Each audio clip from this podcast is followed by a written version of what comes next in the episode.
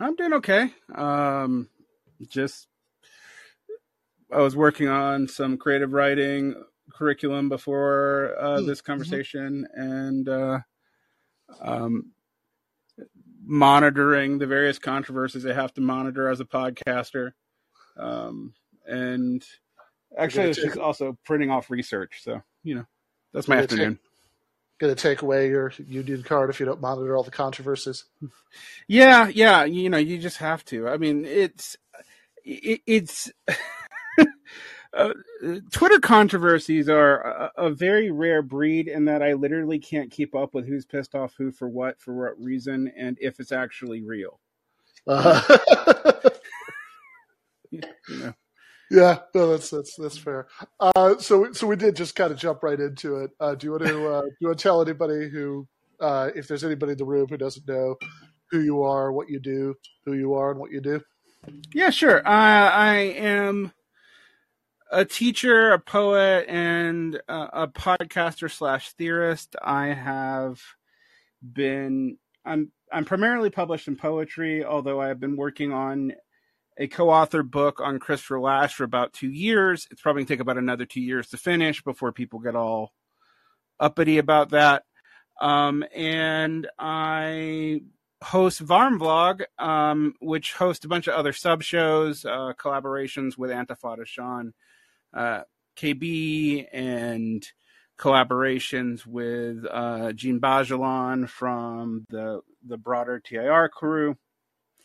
And I occasionally work with um, various publishers. I used to work for Doug Lain at Zero Books. That's kind of how I got my start. And I've been a I've been a quote left wing podcaster for over a decade, which is kind of sad. Yeah, that, well, I don't know if it's sad or not, but it certainly boggles the mind. Um, sort of, I'm trying to remember the first time I even listened to a left wing podcast. It was certainly less than 10 years ago. Yeah, um, I guess maybe that's not maybe that's not true. Maybe I, I did actually listen to subs before that, but a lot less. yeah. The, well, there weren't that many when we started. When I started, occasionally showing up as a guest on um, Diet Soap Part One um, in 2011. um, there was Diet Soap, Seeing Red Radio, and this slate of shows at Pacifica Radio. So, like Doug Henwood Show, Democracy Mhm. Now, um, uh, Against the Current was another, but they were all they were all Pacifica Radio shows. like, Which is kind of funny to think about itself, right? That it was a transitional period where like even the podcasts were were still affiliated with the radio. hmm It was definitely the case at the time. Yeah, I mean, I guess that's also. I mean, like obviously you're talking about leftist shows, but I mean even in terms of liberal media, um, like I don't know. I mean, I feel like um, even well, okay, so I wonder when like uh, Air America and all that stuff finally went off air because that was like Bush era, and you're talking about like Obama era, but you know some of that might have still existed. 2006, and then a lot of the first wave of, of like left liberal podcasts start immediately thereafter. Um, so 2006, I, but Air America was a real brief Yeah, uh, program. I think. Let's see. Okay, so it kind of was still going on in 2010. Uh, Okay. But most of the shows were off air by 2008, and it started in 2004. Um, but like you know, Marc Maron starts Mhm. around then after Air America collapses. Uh, Sam Seder, uh, you know, the Majority Report moves from from Air America into podcast land, and I guess TYT was was always kind of a transitional mm-hmm. uh, half half radio, half podcast slash later streaming slash a thousand things. But um, yeah, yeah. So okay, so you're so you said over a decade, so Mhm. uh, so that's like what 2012 or sometime earlier than that. Yeah, I start my first podcast appearance anywhere is 2011. My fir- I start showing up regularly on on Diet Soap in 2012 when I was living in South Korea. Yeah. Okay. Uh, which is actually funny. So, because the reason I corrected myself when I said I never listened to leftist podcast that long ago is that you know for the most part I didn't, but um, but uh, I did after I said that I remembered that I was I I am not urging anybody to look this up. I don't think it's my best work, but. Uh, but I was actually a guest on uh, the Diet Soap podcast back in like 2000 and uh, maybe 2011 because it was it was definitely when I was living in Korea the first time. So uh, so it would have been right around there. Uh, so I, I, must have. So there was at least one left wing podcast whose existence I was aware of, but uh, otherwise, I will I will say the.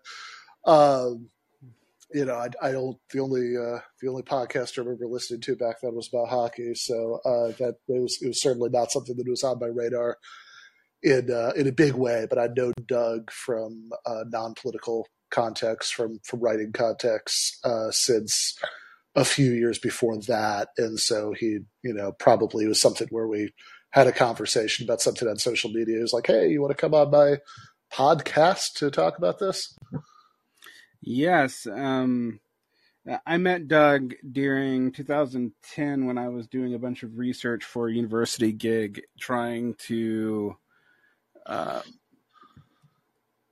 trying to clarify all the the popular critical theory around Marxism. So much of which now has been um, problematized, I guess, um, since that time period. But it was actually very interesting because outside of academia, you know, um, and occasionally in Zizek on YouTube, that stuff was not part of internet culture broadly, and and it changed, and I think in the early aught teens, mm-hmm. but didn't really catch on until the the Trump administration, right? Like, like no, I didn't know of a single like left podcast that was self sustaining, like mm, before mm-hmm. 2016. Yeah, I think that's a really good point too. I mean, because I'm I'm trying to remember. Like, I know that uh, I certainly started to listen to to Chapo in 2016. Um, it was like late enough in 2016 that I remember finding it like mildly depressing because some of it was like early Bernie campaign and you know and it didn't age well, but uh, or you know that it aged sadly, right? Let's put it that mm-hmm. way. But um, but I remember for a long time when I would listen to left podcasts, it was always um, I mean one thing is I usually didn't listen to them for very long like I remember, and and yeah, that that point about self sustaining. I remember oftentimes they would be like sponsored by something. You know, it's like the the podcast of of some magazine or some other thing that existed more generally, and I would maybe be, you know, I'd maybe like the magazine or I'd like the host, and I get excited about listening to it. And I have to admit, usually my um, usually the story with me and left podcasts, uh, other than you know Chapo I consistently listen to, but other than that, you know, is usually like I'd listen to, I'd get excited about it, I'd listen to a few episodes, then I'd start to get the sneaking feeling that it started to feel like homework. And I, I, didn't actually, uh, I wasn't particularly looking forward to it, you know, just just because it's like as, um, yeah, as media products, I think a lot of this stuff just wasn't very good back then. I mean, like like really the the first, you know, I mean, Chapo's primarily a comedy podcast, but the first. Um, the first sort of meteor thing that that I actually liked was TMBS. Mm. But yeah, um, um, which is funny because because I'm notoriously on record for not listening to left wing podcast. Like, I yeah. um, for example, with with uh, TMBS, I actually discovered it from Michael coming on a supplement I did for zero books. So, so I was kind of late. yeah, yeah. I'd actually started listening to TMBS uh, a few weeks before I met the guy because I had the because um, my because uh, my friend Mark from grad school recommended it to me and said, "Oh, you might like this. He seems to have a lot of the same." Sort of concerns that you do about the you know the the, the left not thinking about optics and stuff like that. Uh, and you know he was right. But uh, anyway we, we, we got off we got off um, off course a little bit but this is interesting to to go back to. And i should say if anybody wants to get in the queue and, and, and call in um, the question uh, for Derick go for it. Uh, we will start taking calls right away.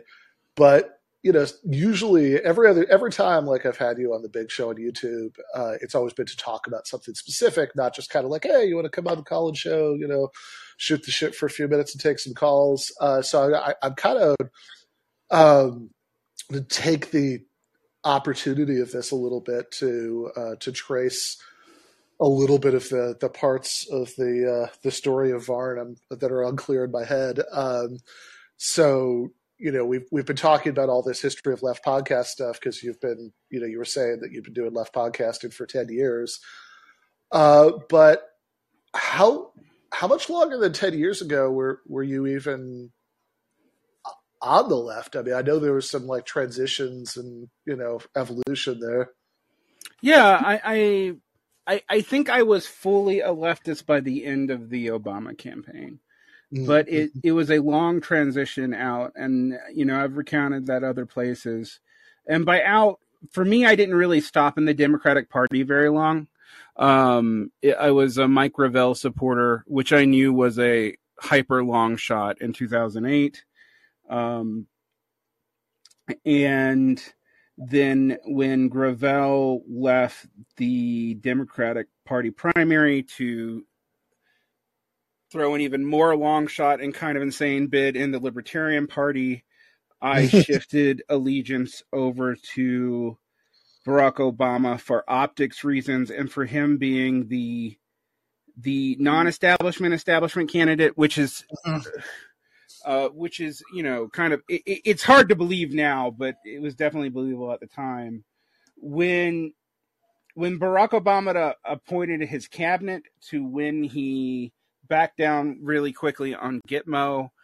I was radicalized. Um, I yeah. completed my radicalization. I've been interested in Marx actually since about 2005, but mm-hmm. had you know you remember what the aughts were like? Like you were you you were an aughts Marxist, yeah. I was. um, it's and, like the scene, the scene in The Simpsons with Milhouse. You know, I, I won't remember if I keep taking these pills. right, exactly. um, so I had kind of come out of the paleo conservative milieu, gone through a little bit of what what was called the skeptics movement, and was a critic of Sam Harris before it was cool. Um, and between that and Barack Obama being so quickly uh, you know, obviously an insider man. Um, I started just looking for left wing critiques of Barack Obama and ended up in the spear of the Socialist Party of America in 2009. Oh, okay. Uh, this I didn't know. Yeah. Um, so I couldn't join fully because there was no chapter in Georgia at the time. And that's not true now, but I mean, there. If you were trying to, and even in Atlanta at the time, join a socialist organization, your only option was basically the IWW or an at-large member of the ISO. Right, that was it in 2009. I think people kind of forget that because nobody, like, if you weren't on a major college campus, a lot of these organizations didn't have groups totally, in your yeah. area.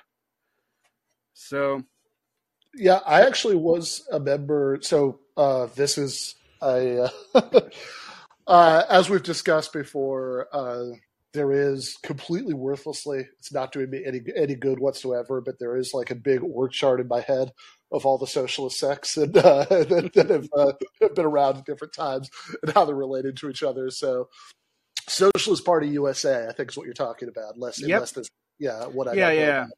So they the uh, alternative organization to the DSA, actually, you know, from the, the the dissolution of the original Socialist Party of America, of which apparently there's another split of the SPUSA that is the SPA Part Two. I don't well, know. That's, that's what I was wondering when you said that because I was like, "Oh, Socialist Party of America." Did did he mean Socialist Party USA or? I meant Socialist Party USA. Yes. Yeah. Uh, so yeah, that's that's for for people who don't know all this. So Socialist Party of America is the Eugene Debs Norman Thomas Party. Uh, it uh, it splintered uh, three ways at the in like the seventies. You know, there was like really bitterly divided over, you know, Vietnam to some extent, uh, and uh, and sort of attitudes towards the new left and a lot of stuff like that. And the sort of uh, right wing of it became something called the Social Democrats USA, uh, which is um, there's actually ironically a Christopher Hitchens piece in the '80s where he like goes to a meeting of theirs and he says that it should be called the Social Democrats USA, USA. Uh, and then there's the uh, the far left of it uh, with uh, David McReynolds uh, became the Socialist Party USA, and then and then like the the the middle, you know, the somewhere in between people uh, who were who were probably closer on on policy to the Socialist Party USA people, but who were you know more pragmatic about the Democratic Party and all that. With Michael Harrington became uh, the Democratic Socialist Organizing Committee, which eventually merges with Barbara Ehrenreich's group, the New American Movement, to become become DSA. So uh, now everybody else knows this too.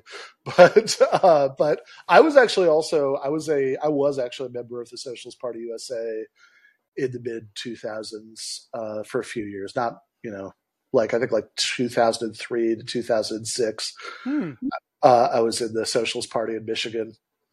Before or after or concurrent to being in the ISO? Way after way after. Okay. Yeah yeah. I had i had been i was in the iso for like five minutes when i was in high school. Um and yeah this was this was a long time after that. In fact the you know the appeal i mean i was i was uh, I'd already lost enough of my uh, Bolshevik edge, you know, that the appeal of the of the Socialist Party of USA to a great extent was, hey, this is this like broad non-sectarian organization. You know, you don't have to like agree with like a 300 point program to uh, to to become a member, and so maybe this has the potential to to become something.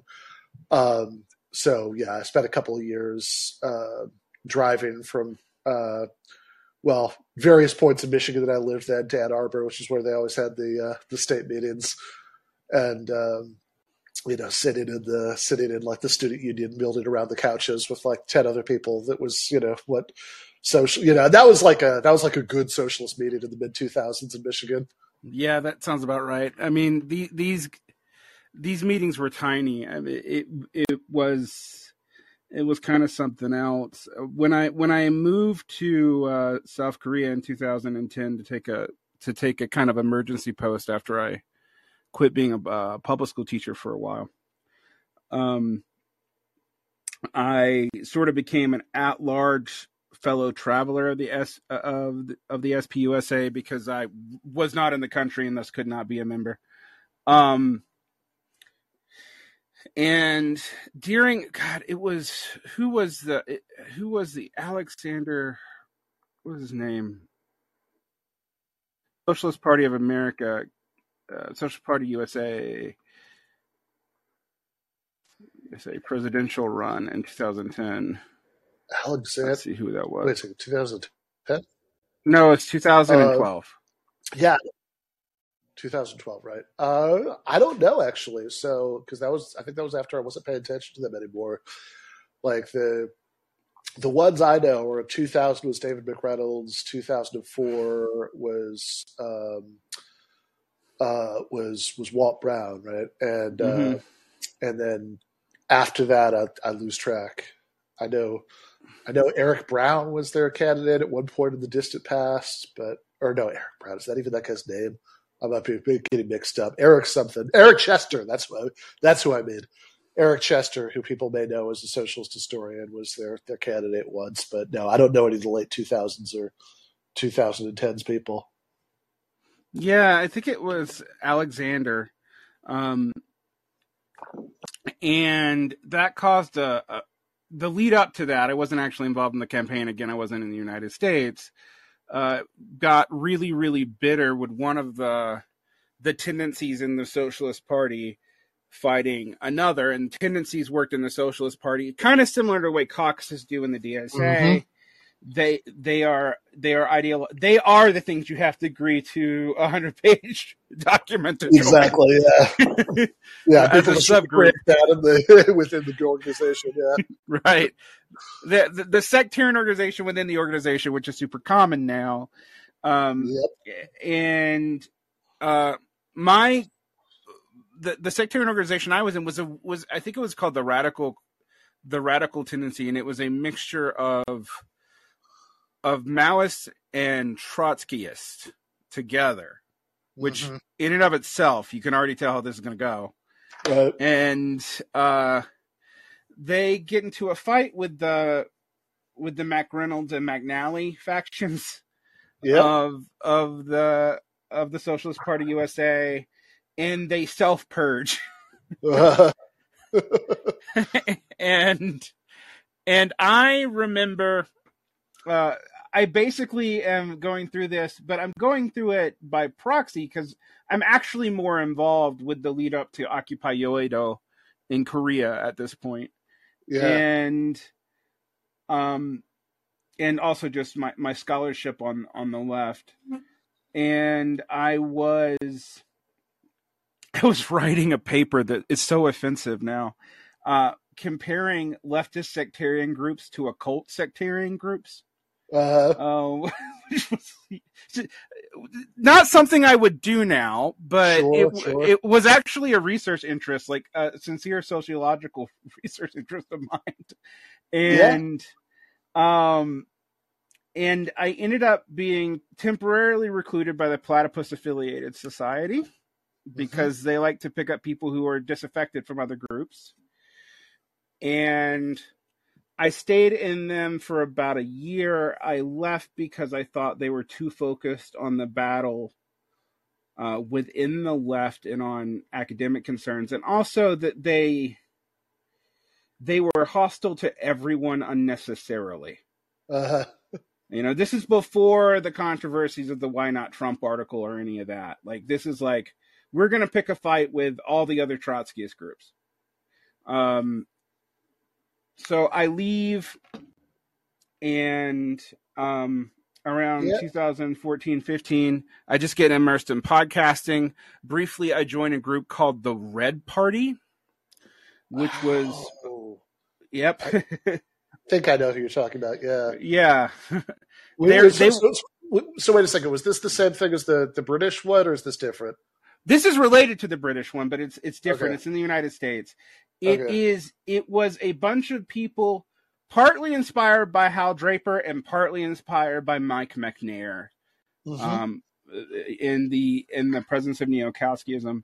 At the same time, I also sort of make my my name in left publishing by commissioning an article with uh, the a late friend of mine, Paul Shetler, um, who died in 2020 uh, for the formerly Louis Proyect ran North Star. Um, and I can, uh, this, this, this, these are some. Uh, uh, uh, yeah, these are old names. yeah, Louis Proyect is somebody I would like uh, argue with on like news groups and email lists in like 1998. Uh, that's the uh, or you know God.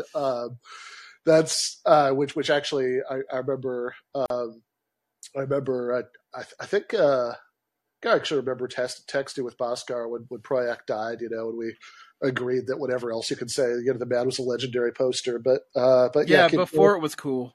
Yeah, exactly. um, he did a hit piece on me actually, but between that, sure, and then breaking the. Yeah, yes, um, and then breaking the uh, uh, the the Mark Fisher Vampire Castle series, which was originally a series of essays that involved Mark Fisher, Sam Kriss, Jodi Dean, Michael Rectenwald, and myself, um, which the Mark Fisher piece blew up. I mean, it almost crashed the site. Um, and that's kind of how I got that, and being a longtime collaborator with Doug Lain's how I get pulled into Left Publishing. So, right, that makes sense. Um, and we yeah. met each other around that time too, actually. Yeah, I'm trying to remember because because I I it was a uh, Hegel reading group. That's right. Yep. yeah, and I, I, think that was between my two stints in Korea uh, when that happened. So this would have been like 2012 or something. Yeah, uh, we we, we seem to to like you went to Korea immediately after I left and went to uh-huh. Mexico, uh-huh. and then and then like we did that even though we were like going in many of the similar places and moving in a similar peer group we did not meet till when you met michael brooks actually. Yeah yeah yeah we didn't meet in person until until 2018 we met online in like 2012 or something but yeah. Yep. Yeah no that's right uh yeah yeah, that's really interesting. I I think, uh, and you know, now I'm in Mexico, so you know, uh, yeah. it's, it's, a big circle. But uh, but yeah, um, the yeah, I mean the the plot part of that story is also interesting to me because I've I've sort of um, you know had slightly different feelings about those people at different time points in time because uh, you know they can be you know they can be incredibly annoying online. Uh, there are like smart people who who end up who end up in that and you know might sometimes have interesting things to say i i think the uh, well this isn't the most uncharitable thing i've ever said about them but you know like top 20 uh, the um, you know it's like there's a point when like that that like why not Trump thing came out, and it's like I just remember thinking it's like this is like the Spartacus League if its leader was Michael Tracey. Like that. I mean, uh, yeah, uh, yes, it is. Although you know, you know the history with them and the Sparts. They're a split from another Spart split, right? Like they're a split from the International Bolshevik Tendency itself, which is a split from the Sparts. yeah, yeah, yeah, yeah. So the DNA right. is there. yeah, yeah, that's right. Um, yeah, fair enough. Uh, it's like, but it's like a yeah like like it almost seems like i guess what it is which is which is the sort of like second level uh emergence for the sparts but it's like you have it's like the bolshevik tendency like merged with an adorno reading group or something yeah kind of i mean it, it's basically uh, a person who studied under Adolf Fried and Moishe Postone became good friends with a person who was a former IBT person, and they they created a curriculum mixing IBT IBT Trotskyism with a very particular reading of uh, of the middle period Frankfurt School, and um, they had they were pretty good on Marxist education, and that's why a lot of smart people come out of them. I mean, their reading list is impressive, although I will say it includes very little Marxist economics of any variety, um, which yeah. I, I, I, do think is actually kind of important. But yeah, well, well, well it is interesting too. Like I remember, um, I remember. I mean, I, okay, I, I don't know how deep to, to go into this, how interesting it's going to be for people, but I mean, like I, um, I remember Doug saying something about that last point that like you'd have these, you know, big plats who would say things like, well, you know, there's like Marx's labor theory of value is just like Adam Smith's uh, labor theory of value. It's like, well, that's a weird thing for somebody who's like always reading Marx to say, right? I mean, like, like, like that's, um, so, so there is, uh, you know, cause, cause it does seem to me, right? Like, I mean, I don't even, um, uh, you know, like like I'm even a little bit heretical on this stuff, but I mean, it, it just seems like it's it's a big it's a big enough part of the original edifice that you want to like engage with it a little, if only to figure out, you know, uh, what you uh, you know what you think is true and how much of the stuff that sort of built around it, you know, you think can survive without it, and you know, and all all of that stuff. So I mean, it seems like. Um, you know, it seems like if you're going to do like a giant Marxist reading list, I mean, that's uh, you know, that's um, like just not do. I mean, because if nothing else, too, it's like okay, so like, what does Marxism actually mean? Well, you know, figure at the most basic level, Marxism is a theory of both how different class societies work, most importantly capitalism, because that's what there's the the most analysis about, and mm-hmm. and a theory of how, you know, of of historical change of how you get, you know, why class societies come up in the first place, how they can be got rid of, all that stuff, and it just it just seems like if you're not um, yeah, if you don't have the analysis of how capitalist economies work, then that's, I mean, I guess I know what that leaves, right? I mean, there's like a lot of, um, you know, a lot of historical and political writing, um, a lot of journalistic writing, the a lot of factional writing, but yeah, it, it is that is a that is a big gap.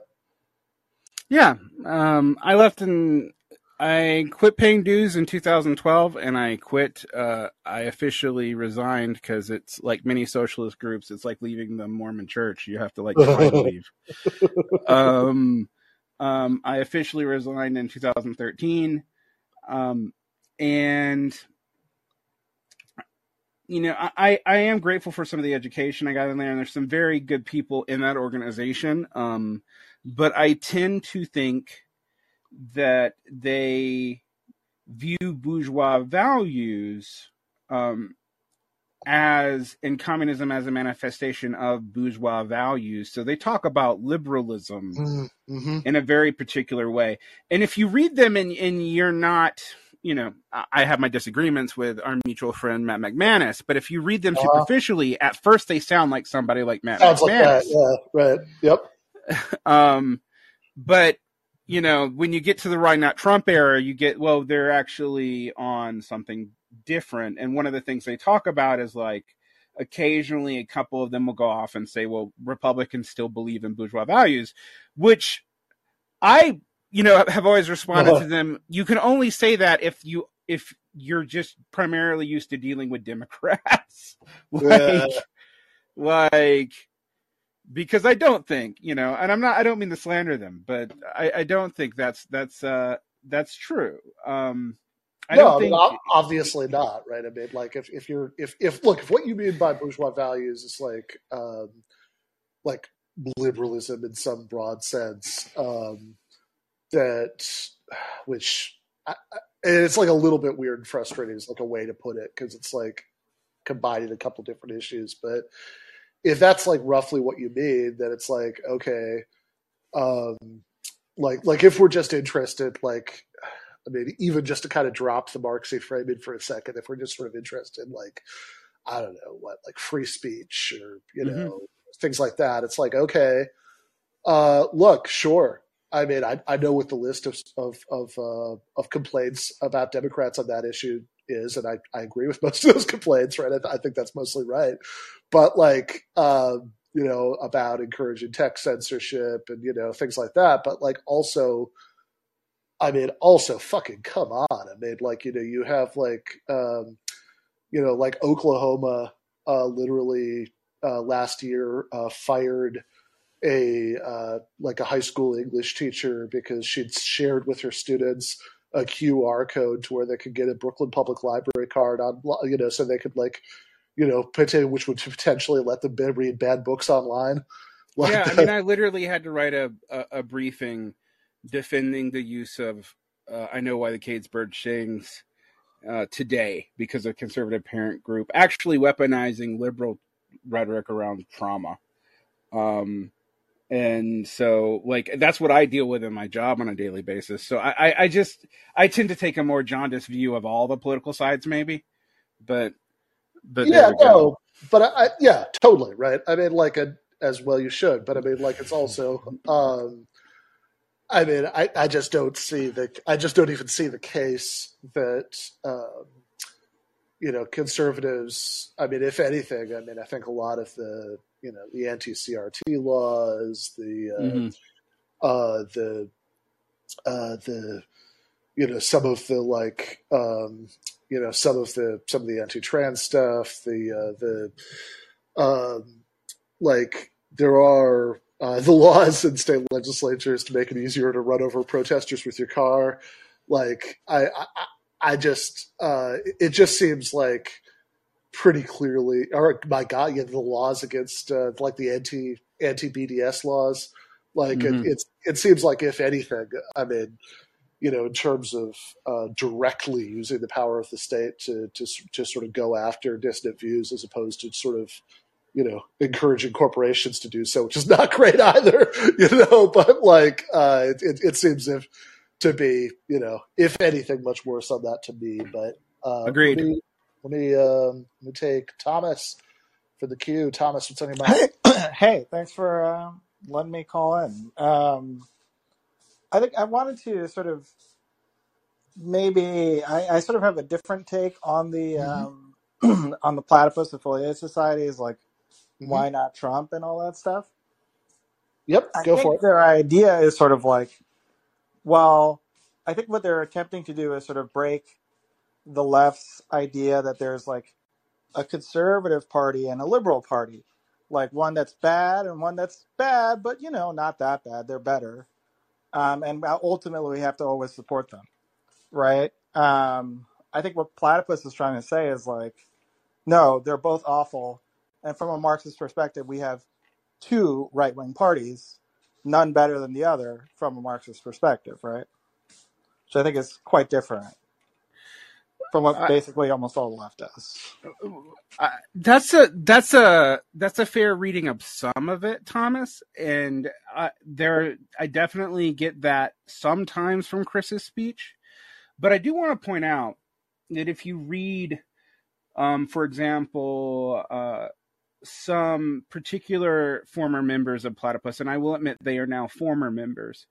Um, uh, at Sublation magazine, they actually do explicitly celebrate republicanism, and they took the "Why not Trump" to sometimes, for example, taking anti BLM positions during the the BLM protest. Now, was that all of Platypus? No. Was it Chris Cutrone or Spencer Leonard or Joseph Estes who are the leadership? By and large, no but it was mm-hmm. in the organization. So even within the organization itself, both interpretations exist. Now, again, to defend platypus, that's part of its mission.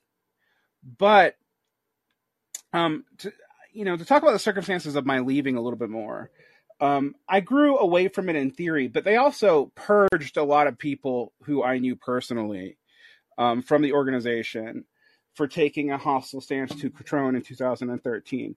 Some of that was for uh, borderline, well, not borderline, unethical behavior. Some of that had to do with interpersonal relationships that broke apart. Um, and I'm not going to defame anybody by talking about it on air.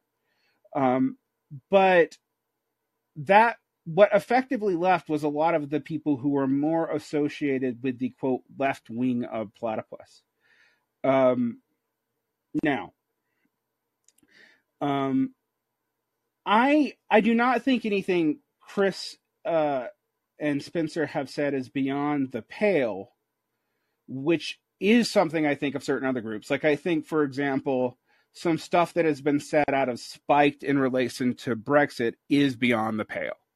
Like, so I don't think if you're a platypus member that you're a bad faith actor or not part of the or not part of the left, whatever that means. Um, but I do think that there is a sense in which Chris, for example, would go on on on my wall and accuse everyone who said anything soft about the Democrats as being effectively a Democrat. But by that logic, what he has argued about Trump would actually apply to him and say that he's effectively a Republican. I don't think he's effectively a Republican, but that means I also don't think that a lot of people he's calling effectively Democrats are Democrats. Now, uh, I think Ben and I actually disagree on what strategic orientation you should have towards the Democratic Party. Um, but I do think that that that th- there's an ambiguity there. Um, and like I said, I'm not of a of a kick that plats out p- perspective, and you know, mm-hmm. I'll even have members on members of them on my show, particularly Spencer Leonard, whose scholarship I actually think is quite good. Um, I also really like Kane Read uh, of Socialist Legacy, who uh, I think used to be and I believe still is a platypus member. He does good scholarship on socialist history. So I don't have a, a high hostility towards the organization. But even within the organization, some people took the reading that I that I was afraid would be taken from the Trump stuff. Um, and they joined things like the Claremont Institute. You know, yeah. Um, didn't Cutrone say that he actually voted for Trump or he tried to vote for Trump, but there was something wrong with the machine or something like that? I, I, I, have heard all kinds of claims about that. I don't know.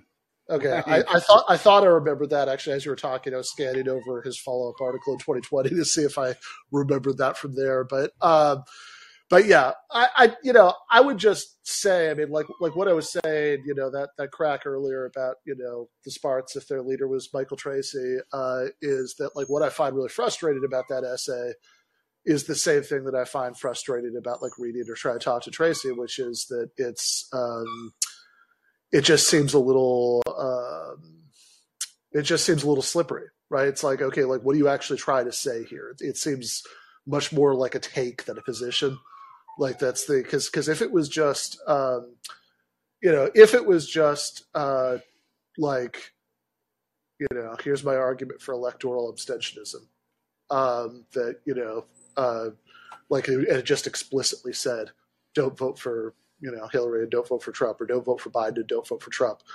We wouldn't be talking about it and nobody would know the article existed because uh, there are like hundred thousand articles like that that are put out by the far left every election year, and none of them are a big deal. Uh, we're talking about it because it's called "Why Not Trump," and because there's absolutely nothing in the article that ever exactly says "Don't vote for Trump." you know, that's like, and, and there's a lot of stuff that seems to be sort of halfway winking at the idea that maybe you should vote for Trump, and it's it's unclear, and it's and it seems to be written in a way that makes it deliberately unclear, and like that's and and I think it you know it, it almost has to be in order to get the level of attention that it's gotten? Yeah, I, I guess so. I mean, I, I don't know. I think it's it is sort of written in a provocative way. I think purposefully so. Um, but there's but there's, there's there's like provocative, like Zizek provocative, where you say something sort of counterintuitive and paradoxical, and then the next paragraph you're like, "Here's what I mean by that," and, uh, and then like there's you know, and then it's like clear again and then there's like provocative like you just kind of say a lot of very suggestive things but like you never quite spell out one way or the other what you mean? I guess. I don't know. I think when i read it i think the first time i wasn't very familiar with who they were at all. Um, i think i'd maybe seen like chris Cutrone on on doug Lain's show. Um, and i kind of got at least from it it seemed pretty clear to me that it was not a hey we should all vote for trump but uh, like here's how Trump's like possible election provides a certain opportunity for the left to like okay here's like how do we break out of our rut? And not saying we should elect trump to do that but rather like here's how we take advantage of that. And also here's how you know this brings a sort of like question about like why is the, the left always support the democrats? Why is it not independent so, I, I, I, mean, he does say, for example, I'm looking at Why Not Trump right now, the original article. This is a quote Trump promises to govern for everyone and proudly proclaims that he'll be born as president. There's no reason not to believe him. Like, what does that mean? I mean, he would say, I mean, I think they would say that, like, that's basically just like normal Bonapartist politics is the guy, whoever it is, promises to govern for everyone. But but the whole In point about they do. I mean, any, any Marxist analysis of Bonapartism, you don't actually believe that, right? I mean, pretty much definitionally, you say there is a reason not to believe it. Like you, uh, you definitely don't say there's no reason not to believe it. I mean, it's not like Marx, you know, when he's like writing about Louis, uh, uh, you know, Louis Napoleon, you know, was you know was was saying, you know. Um, like yeah the the emperor says that you know that that like what he's going to do is he's going to serve the interests of the working class i believe him well, no, no, but that's okay. But right, but what Chris doesn't say, Trump says he will rule on on like in the interest of the working class. He says of all the classes. Right? Is that what it said? Or something? Oh, oh, yeah. Of of but like, but if you say right? there's no reason not to believe him, like, what what is there no reason not to believe? Because in a sense, that is what capitalist politicians do. Right? Is they have to manage the capitalist and working class, right? They have yeah, to but they manage but they their favor interests. one over the other because Of course, one agreed, yeah. agreed. Yeah, Okay, so so but but it, but once you say that sentence, second sentence, they favor one or the other. You can't say there's no reason not to believe him because you've just said exactly the opposite. Like you have to pick between those two.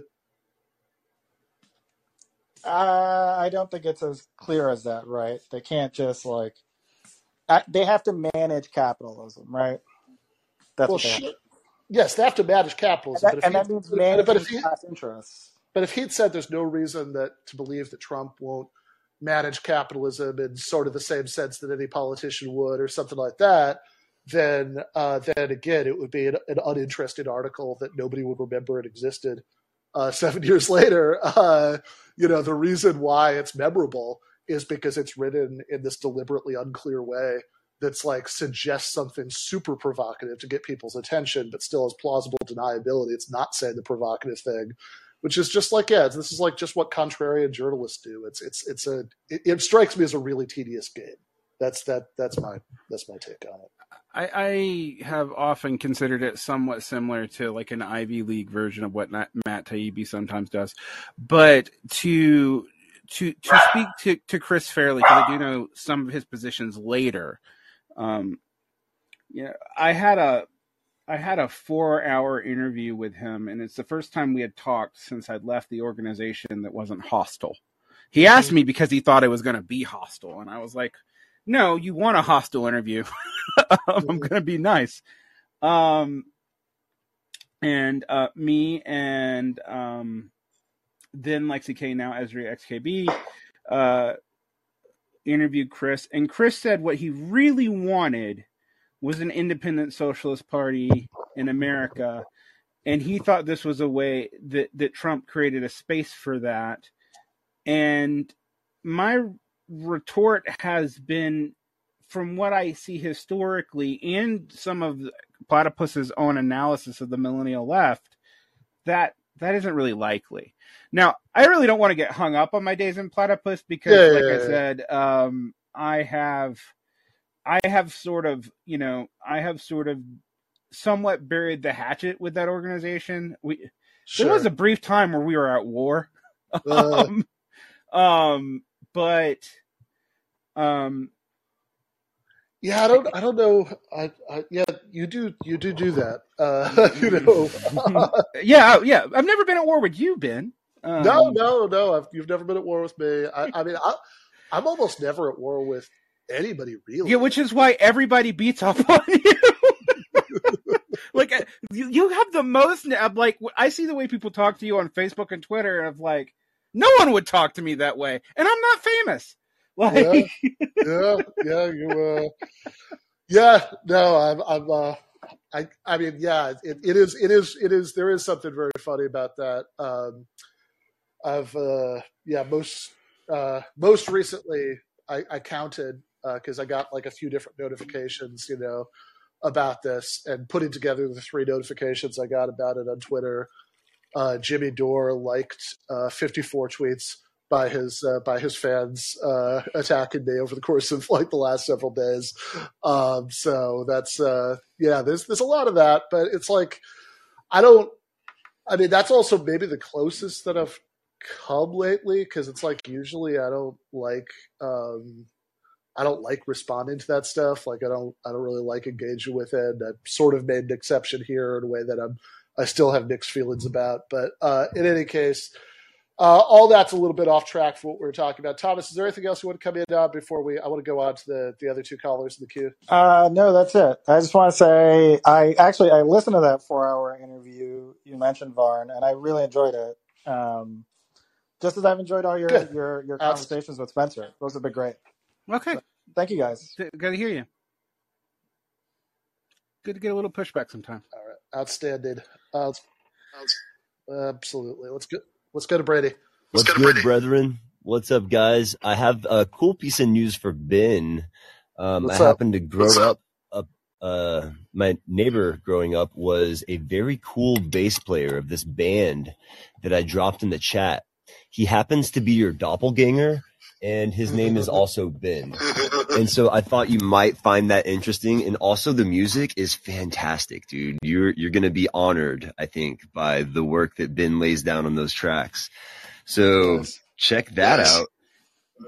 And uh, yeah, by all means, Absolutely. uh, if you want to get in contact with the guy, I can help you do that. I think it'd be really cool to watch you guys sit down and have a conversation sometime. Just crack a beer open. He's a really cool guy.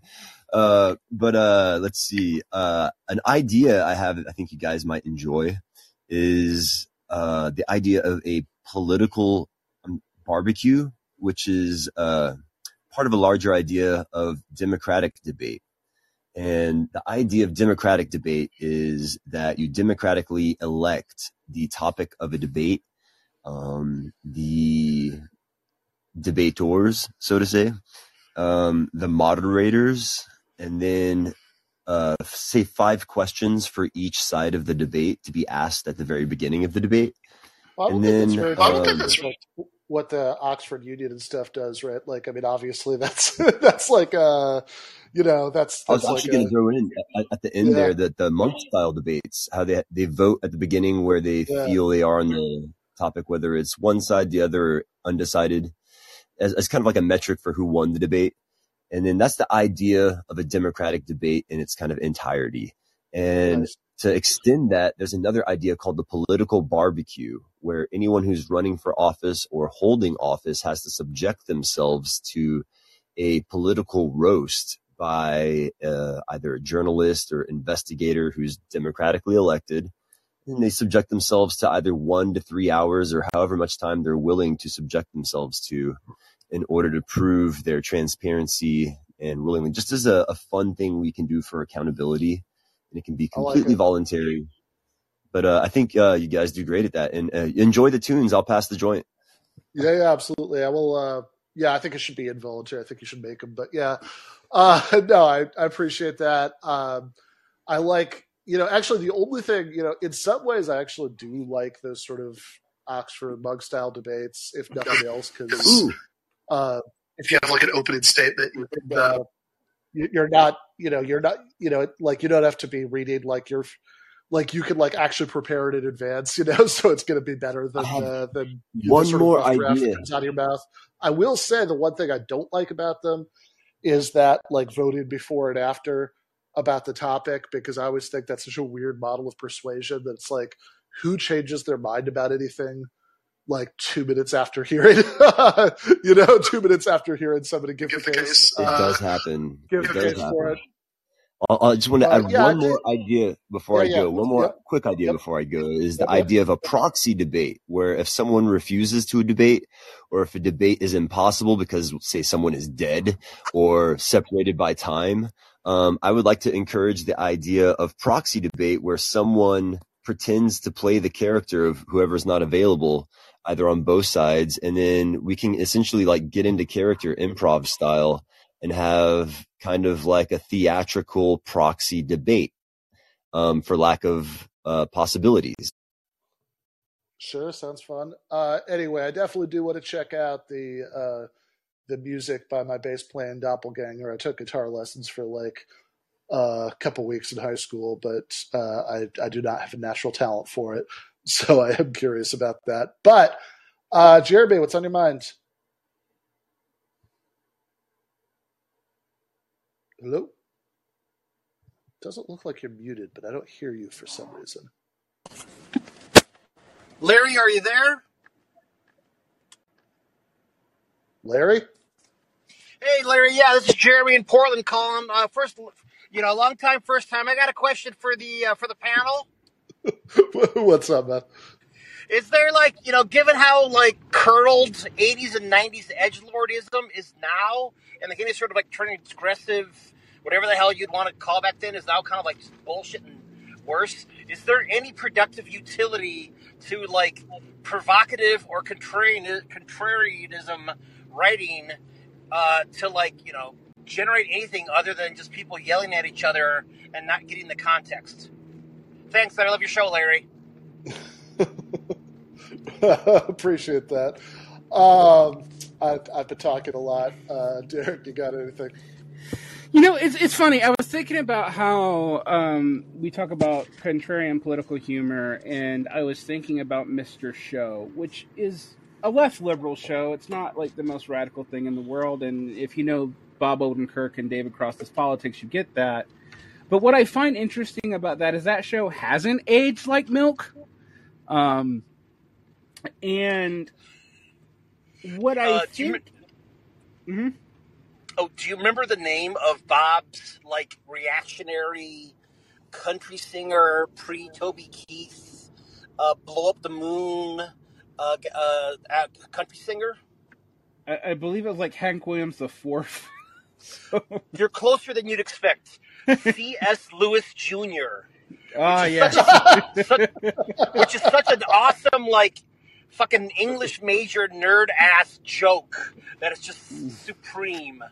Or uh, or the uh, the sketch about the founding fathers, including Tom Kenny as Abraham Lincoln with like the worst New York accent possible, trying to divide to uh, to design a flag that like '90s like performance artists couldn't like uh, shit on in their art. So just two examples. Anyway, sorry for interrupting. My favorite Mr. Show skit is actually probably would be considered problematic today, but it's the Klan member who's working with a bunch of Maoist-style national liberationists and forgets to give himself a country when they divide up America.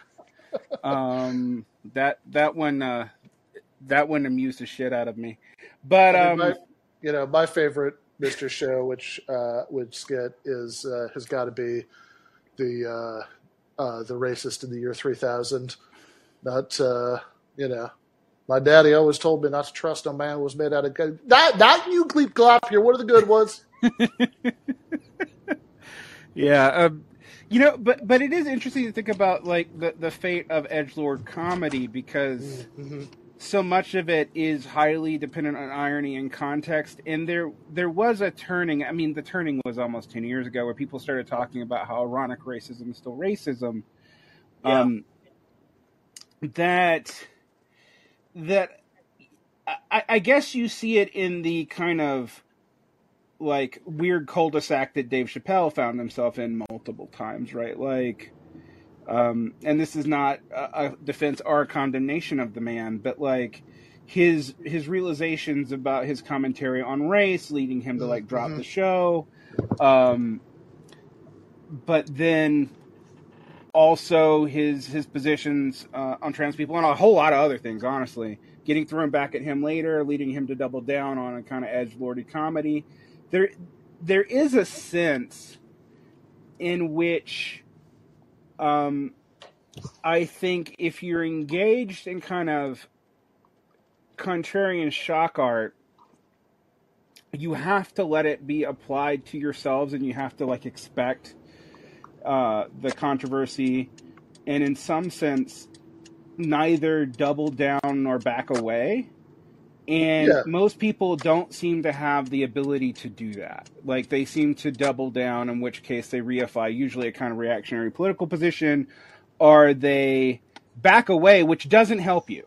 So, Totally. Uh, yeah, I mean, I think, um, I mean, the Chappelle example is interesting because, you know, the last album that he did, uh, I don't know. I mean, maybe it's it's tough because like there there is a lot of it where like the story that he's actually telling, like he'll sort of say individually, like kind of you know, if you just look at them as a snippet, you know, much more like edgy or offensive things like within it, but the overall story that he's telling over the course of that whole part of the album is like sort of having greater understanding of what trans people are going through and uh and and like actually the last line i think he says about that in the show is i'm not going to tell any more jokes about this until um until we're I'm, I'm sure that we're all laughing together something like that um which really surprised me because i've been hearing people you know kind of give takes on that album for a long time before it came out. But i will say that you know my, my problem with um,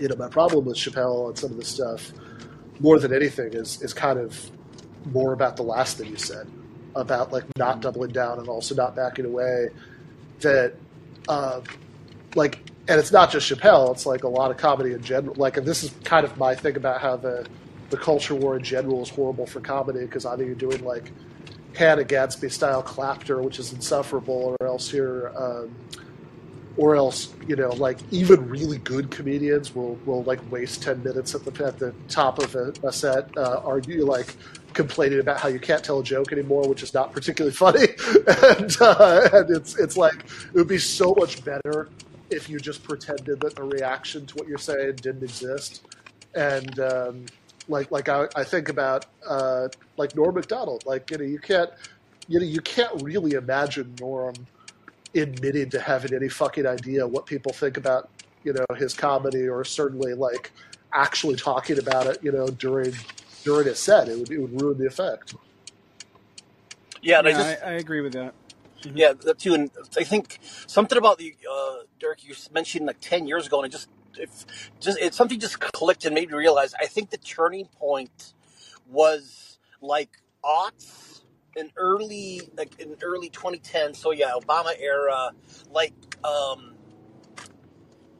like Vice, Gavin McInnes, uh, like you know, hipster contrarianism would at one point just kind of like it gotten to the point of just being you know some sort of, for lack of a better description, like cocaine nihilism.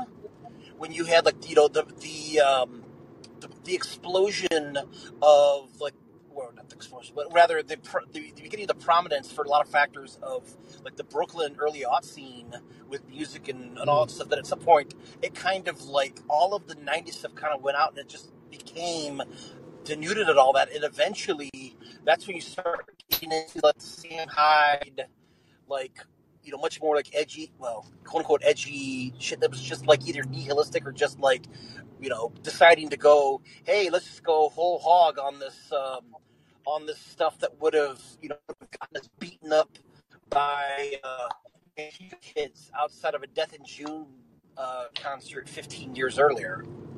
And then you know and then Gamergate hits and then we have the uh, the progression that is 2018 so you know thought so yeah thanks for the uh, uh, thank you, thank you for the discussion, and I will hang up. Oh, Okay. uh, got the last part of that got a little bit cut off, but yeah, thank you, thank you, Jeremy. That was a really good call. Yeah, I, I think there's there's a lot to deal with with the fact that there there tends to be a way in which satire uh, can become reactionary. Um, although uh, I, I often think about Angela Nagle's "Kill All Normies," where she makes the argument that you know transgression has a right wing edge, and I I kind of thought like, well, that's giving most counter systemic social force to the right. Uh, um and, and then you know later on she she uh starts talking about how the left hates truth and beauty. So um yeah, do, do you uh, do you um, like like actually? So so I do want to let you go with the next minute because it's getting it's getting dark here on the west coast. So I want to take my dog on a walk. But uh, do you uh, like what was your what was your feeling about Kill All Normies when it first came out? So it's a complicated i have a complicated response to that one and now that i don't work for zero i can talk a little bit about this. I critiqued it as when i i said it should be published i voted for it to be published but I wrote a like four paragraph writer that it seemed ignorant of the history of uh, current traditionalism and other quote right wing critiques of conservatism. Mm. um, that have been operating on a subcultural level since the 90s with like Feral House books and, and stuff like that. Um, and that the alt right had been around for a lot longer than the Usenet forum she was talking about. And I like literally knew that history pretty pretty well. Uh, I've sort of infamously mentioned that in the mid aughts that I had in a weird exchange with Richard Spencer when I think he was still the arts editor for American Conservative Magazine about his feelings about Adorno, um, which is a, a, very strange subtopic that has to do with his his uh, s- relationship kind of with Paul Gottfried, who was Marcuse's student. Um, but the other thing that that I did not. I uh, I said, and I said this in response actually not to the book, um, but I didn't see the whole book when it was published. So when so the manuscript I got was missing a couple of chapters.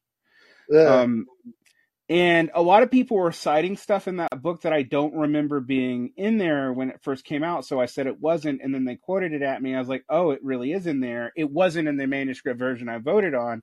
But for people who don't know, uh, at zero we would often accept a book yeah. based off of like three or four chapters, and and that we had most of Kill All Normies when it was submitted, but not yeah, it was a horrible publishing process. There's no um because because essentially like you know you submitted a proposal and it got accepted, which is like that part's like any normal publisher, right? That you know that you like like that'd be a very that's like a very normal thing in publishing. Like here's three chapters and an outline of what I have in mind for the rest of the book. Okay, we'll accept it. Fine. Uh, but at any normal publisher, then you turn in a manuscript, and then the publisher gives you a bunch of notes, and then you have to like address the you know address their notes and like do the revisions to their satisfaction before they'll publish it. And Zero essentially skipped that last part. Yeah, they did. So so like you would deal with the publisher, but once you got the um the notes uh you, you could react to them or not, but the other editors who gave you those notes never see the manuscript again until it is finished. And that's even if they choose to. Um, Yeah, right. You get notes for, about the proposal, but I mean, like the actual book, all you'd ever get are copy edits, and even those, exactly.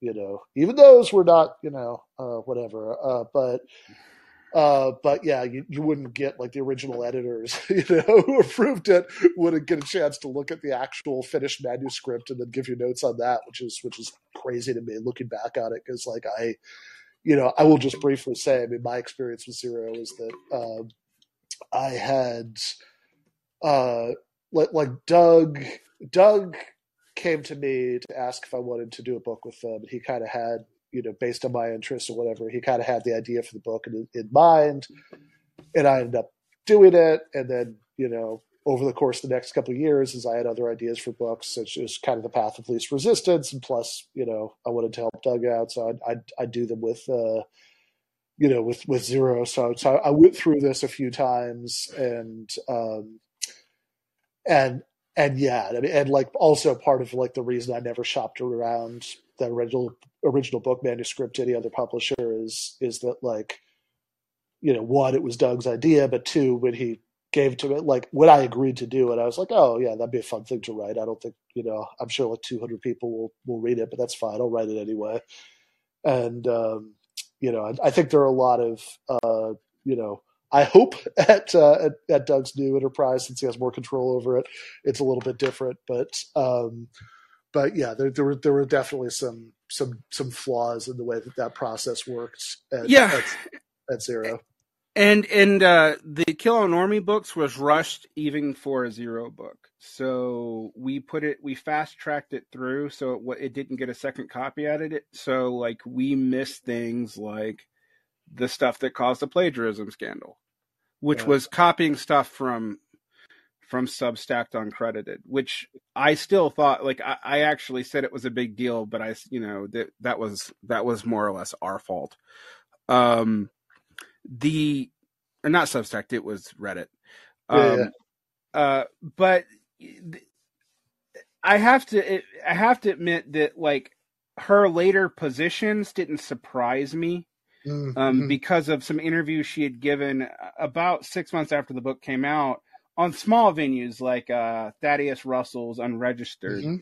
where mm-hmm. she sound very sympathetic to kind of paleo conservative uh, factions in the UK. She she she spoke rapturously about Peter Hitchens and yeah. had a very culturally purist take on Irish nationalism that that uh and a weird reading of Marx's opinion of like international trade, which was kind of opposite of what Marx explicitly said.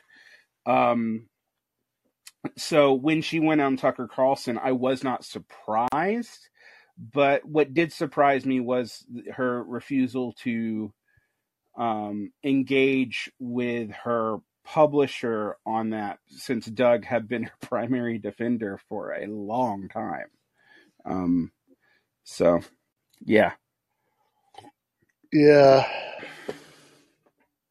Yeah, that's fair. Um, I, yeah, okay. No, I was, I was just kind of curious about that. I mean, I liked the book fine, you know, when I read it, which was the published version. Um, I think I- it's good but incomplete. It, you know, barring Uh-huh. some of the the the. I I do think you really had to look at the longer history of the of the far right in America to really get what was going on. But yeah, I, think she was onto something about how how like you know edgy edge lord tricking like basically edging yourself into uh, you know and into weird politics and doubling down on it just like we talked about with Chappelle was a right wing kind of phenomenon I don't know that transgression is a right wing phenomenon. I think I think the doubling down on transgression when someone comes at you kind of almost almost ends up having to be. And you've seen people who were kind of like good left liberals. Like think about Louis C.K.